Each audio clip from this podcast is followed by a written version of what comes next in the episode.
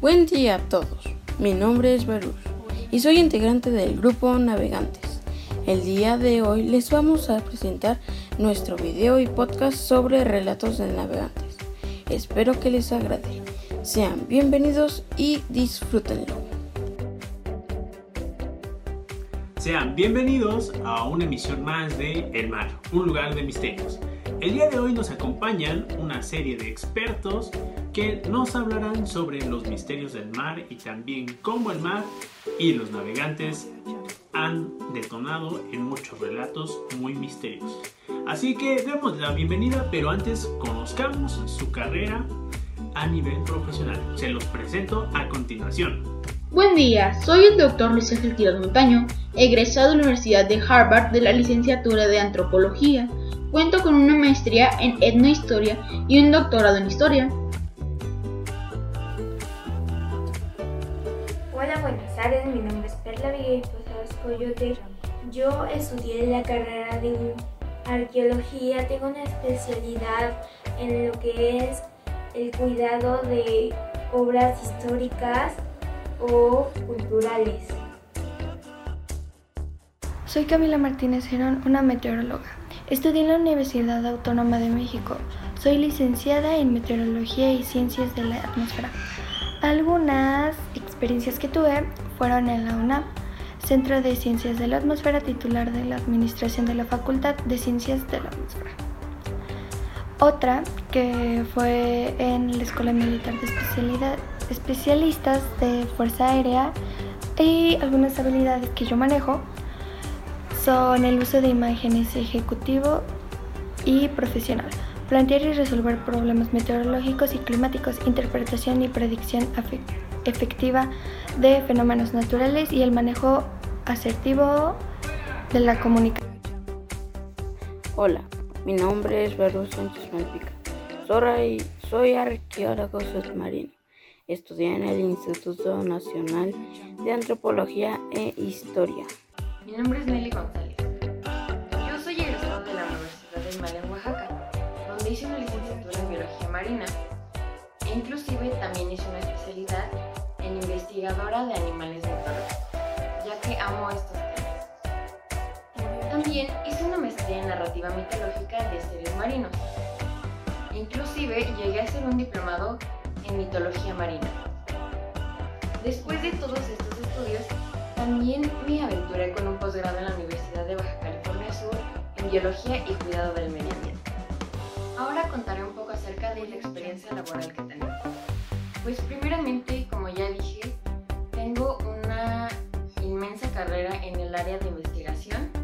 También soy coautora del libro El puerto y sus misterios. Escribí el artículo Seres fantásticos y mitológicos del mar esto está publicado en la revista Redalí. Y también tengo un proyecto a futuro, el cual es relatar el cuento de seres mitológicos para niños rebeldes. Y bueno, espero que les haya parecido muy interesante y que los pueda influenciar a aquellos que tienen un poco de intriga sobre esta carrera. La verdad es que a pesar de que puede sonar un poco laborioso, los frutos de, que me ha dado esta carrera han sido espectaculares. Bueno, eso fue todo, muchas gracias. Muy bien chicos, pues sean bienvenidos a su programa y quisiera invitarlos. ¿Quién comienza? ¿Quién nos quiere comenzar a contar sobre qué les parece piratas? Y por acá les quisiera presentar a Luis Ángel, quien el día de hoy nos va a hablar sobre Barba Negra. Adelante Luis. Buen día, hoy les quiero platicar de la historia de Edward Teach, mejor conocido como el pirata Barba Negra. Se cree que tras la Guerra de Sucesión Española inició sus actividades delictivas bajo el mando de Benjamin Hornigold. En 1717, Barba Negra capturó un barco de esclavos franceses, el Concorde de Nantes, que guardó para sí mismo como un buque insignia, y le cambió el nombre a Venganza de la Reina Ana. Solo tuvo una hija llamada Angelica Teach con su cónyuge Mario Armand y la abandonó todavía en pañales en un convento para alejarle de su maldad y de sus hombres. Barba Negra practicaba el lavaje vudú y era un maestro de las artes oscuras. Lograba resucitar a sus oficiales de confianza que habían muerto en batalla, haciendo los zombies. Segre obtuvo estos conocimientos en algunos de sus numerosos viajes entre Sudamérica, África y España. También logró obtener la legendaria espada de Tritón y con esta espada mágica capturó muchos barcos, transformándolos en barcos en botella. En 1746, Barba Negra capturó el Perla Negra, un barco pirata capitaneado por Héctor Barbosa.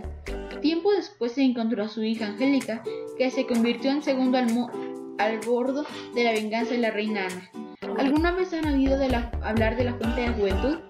En 1750 fue en busca de ella, ya que su contramaestre le advirtió que moriría a manos de un hombre de una sola pierna.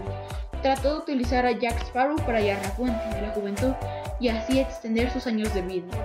Angélica secuestró a Jack Sparrow a bordo de la venganza de la reina Ana. Después de llegar a la fuente, Barba Negra se enfrentó en una batalla con Héctor Barbosa, el hombre de una sola pierna, que según el intendente lo mataría. Barbosa logró herir mortalmente a Barba Negra con su espada con veneno de sapos venenosos. Él trató de salvarse bebiendo el agua de la fuente de la juventud, pero Jack lo engañó, le dio a beber una copa sin la lágrima de la sirena, ya que Angélica también había sido herida en un intento por ayudar a su padre y prefirió salvarle la vida a ella.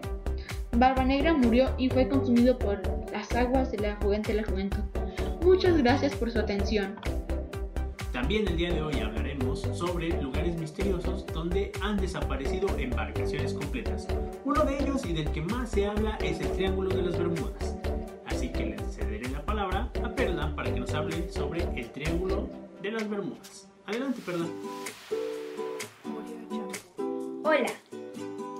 Ahora hablaremos sobre un misterio muy grande, el Triángulo de las Bermudas.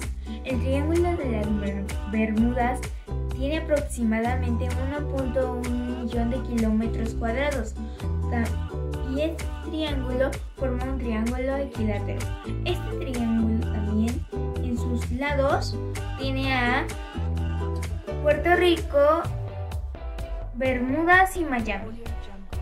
Cuenta que la historia que en siglos anteriores ya se llamaba como Mar del Sargazo ya era muy conocido como un cementerio de barcos. ¿Sabían que ellos creen que inicia desde 1918 cuando se perdió un buque de la Marina de Estados Unidos? Actualmente sigue siendo un lugar notorio por sus desapariciones misteriosas y es un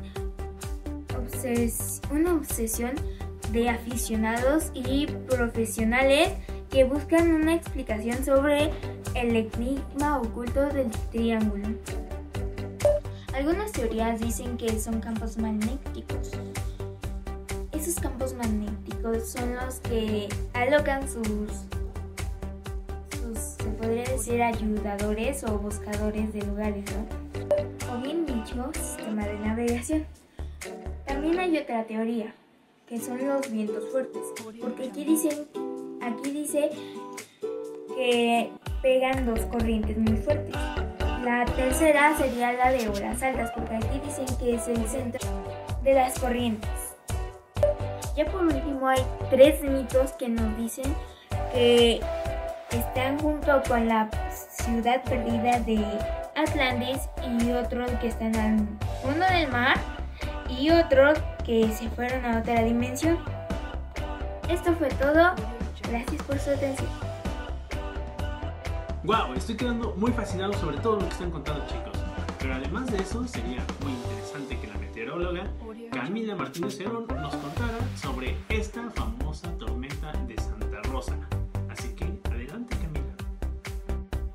Hoy les vengo a contar una pequeña historia sobre cómo las tormentas llegan a hacer que los barcos se impacten contra las rocas. La tormenta de Santa Rosa. Esta es una expresión singular para designar una tormenta que se espera que se desarrolle en la porción suroeste de América del Sur, en el lapso entre los cinco días anteriores o posteriores al 30 de agosto, fecha correspondiente a la festividad católica de Santa Rosa de Lima, Santa Patrona de las Américas. La expresión tiene su origen en una leyenda que atribuyó a los poderes místicos de Isabel Flores de Olivia, una fuerte tormenta que impidió que piratas holandeses atacaran la ciudad peruana de Lima. Según los meteorólogos, el evento no tiene la regularidad que el imaginario popular le atribuye e imputan su ocurrencia al choque de las primeras masas de aire cálido que comienzan a incidir sobre los frentes fríos al acercarse la primavera. Climáticamente, en el hemisferio austral, la tormenta de Santa Rosa puede constituirse en una de las primeras tormentas hacia el final del invierno, unos 10 días antes del 30 de agosto y los, y los 20 primeros días de septiembre. Para el vocabulario meteorológico internacional de la Organización Meteorológica Mundial, OMM, tormenta, es la descarga brusca de electricidad atmosférica que se manifiesta por un resplandor breve, el relámpago, y por un ruido seco o un estruendo sordo, el trueno, asociado a nubes conectivas cumulonimbus y suelen, y suelen llegar con lluvia en forma de chaparrón o en latitudes más altas de nieve o granizo y también de vientos fuertes. ¡Wow! ¡Qué interesante! Eh, ¿Qué les parece si ahora hablamos sobre hallazgos de la arqueología submarina? Y para ello quisiera presentarles a Baruch, quien nos va a contar más a fondo sobre el descubrimiento del Titanic en las aguas misteriosas. Adelante Baruch.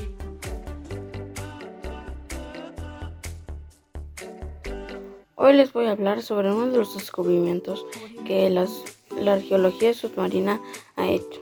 Se trata del descubrimiento del Titanic en 1985, ya hecho por Robert Barlam. Barlam es un oceanógrafo de la Universidad de Rhode Island en Narragansett y de Mystic Aquatic Institute for Exploration en Connecticut. Barlam se unió con la Armada en 1982 para solicitar financiamiento para desarrollar la tecnología robótica sumergible que necesitaba para encontrar el Titanic. Ronald Trombat, subdirector de operaciones navales de guerra submarina, contó a Badam que el ejército estaba interesado en esta tecnología, pero con el objetivo de investigar el, hundimiento del USS Tracer y el USS Scorpion. Con la tecnología de Problem podían llegar hasta los submarinos hundidos y sacar fotografías. Oceanógrafo accedió a ayudarles. A continuación pidió a la Armada autorización para buscar el Titanic estaba entre los dos naufragios. Fue un poco cortante con él, dijo Tomba, que se retiró con visualmente y ahora vive en Springfield, Leos. Thorman insistió que la misión consistía en estudiar los acorazados hundidos. El Thruster y el Scorpion se habían hundido en el Atlántico Norte a profundidades de entre 3.000 y 4.000 4.600 metros. Según Barlam, los militantes querían saber qué había ocurrido con los reactores nucleares que impulsaban las naves. Esta información ayudaría a determinar la seguridad medioambiental de deshacerse de la materia nuclear adicional en el océano. Mientras buscaba los submarinos hundidos, Barlam aprendió una una lección muy valiosa sobre los efectos de las corrientes oceánicas sobre los restos que se hunden. Las cosas más pesadas se hunden rápidamente. El resultado es un rastro de desechos dispersos de acuerdo a las físicas de las corrientes. Cuando Barlam completase su misión, si quedaba tiempo, Thorman le permitiría hacer lo que hiciera, pero nunca le concedió un permiso explícito para buscar el Titanic. Eso no implicó para que Barlam buscara el Titanic. Cuando solo quedaban 12 días para acabar la misión, Barlam empezó a buscar el Titanic, usando esta información para localizar el transatlántico sobre, lo, sobre el resultado de una cosa pesada que se hunde en el mar.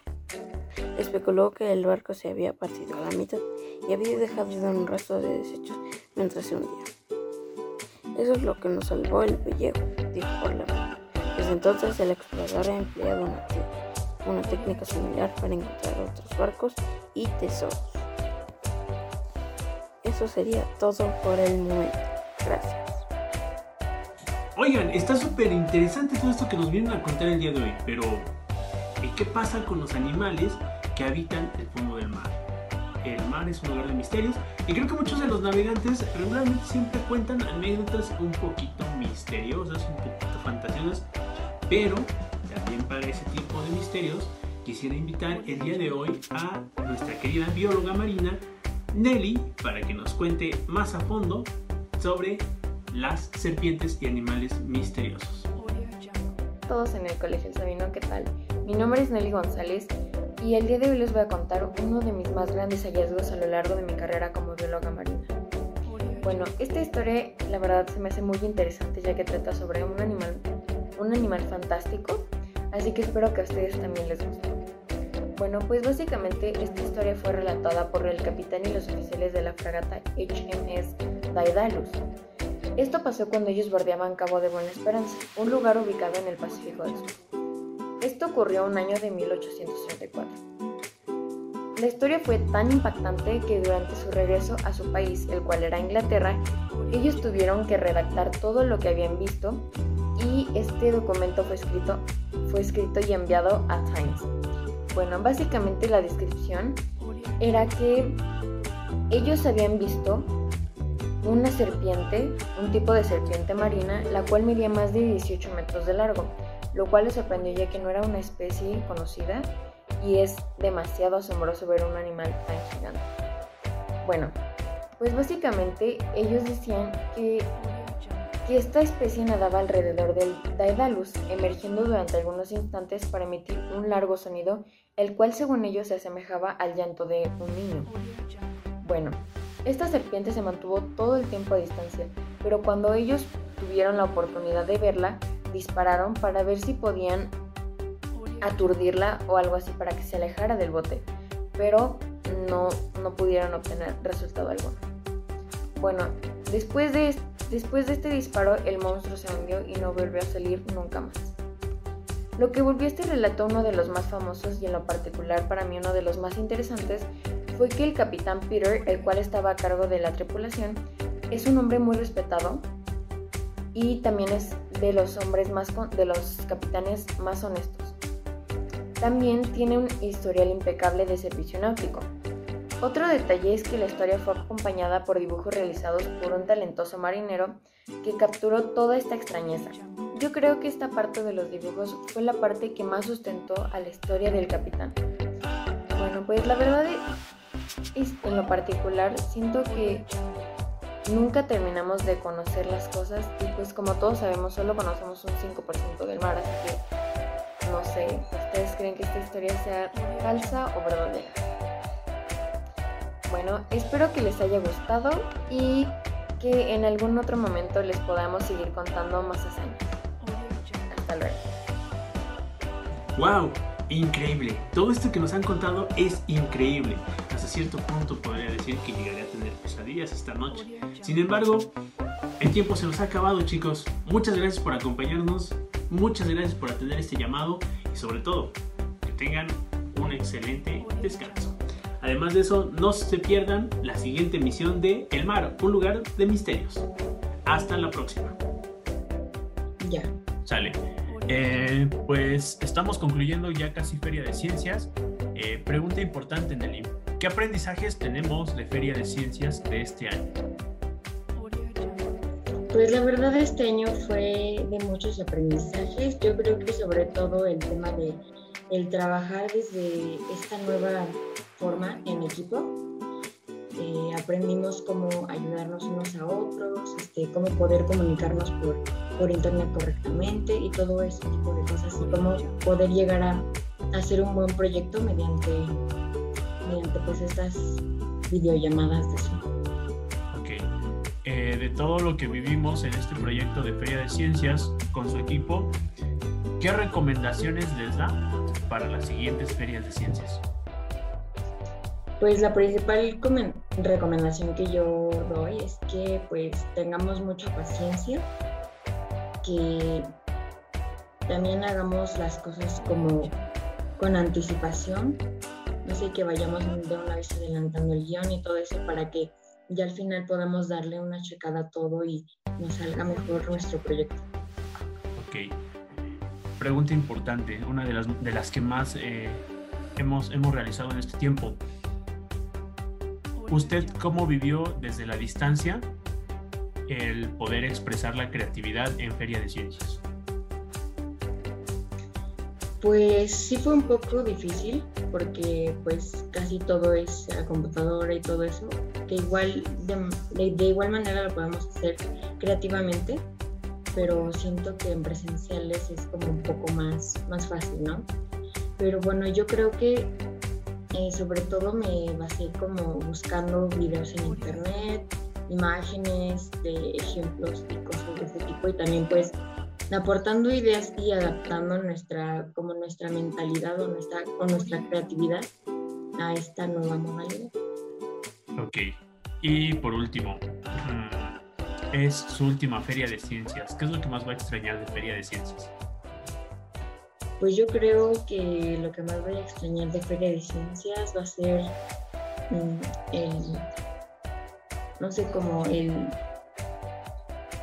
el poder llegar a ver tu, tu, producto final y ver qué tal te quedó y pues sentirte, no sé, orgullosa de lo que hiciste o así que los demás digan como, ah, mira, le quedó muy bien. Cosas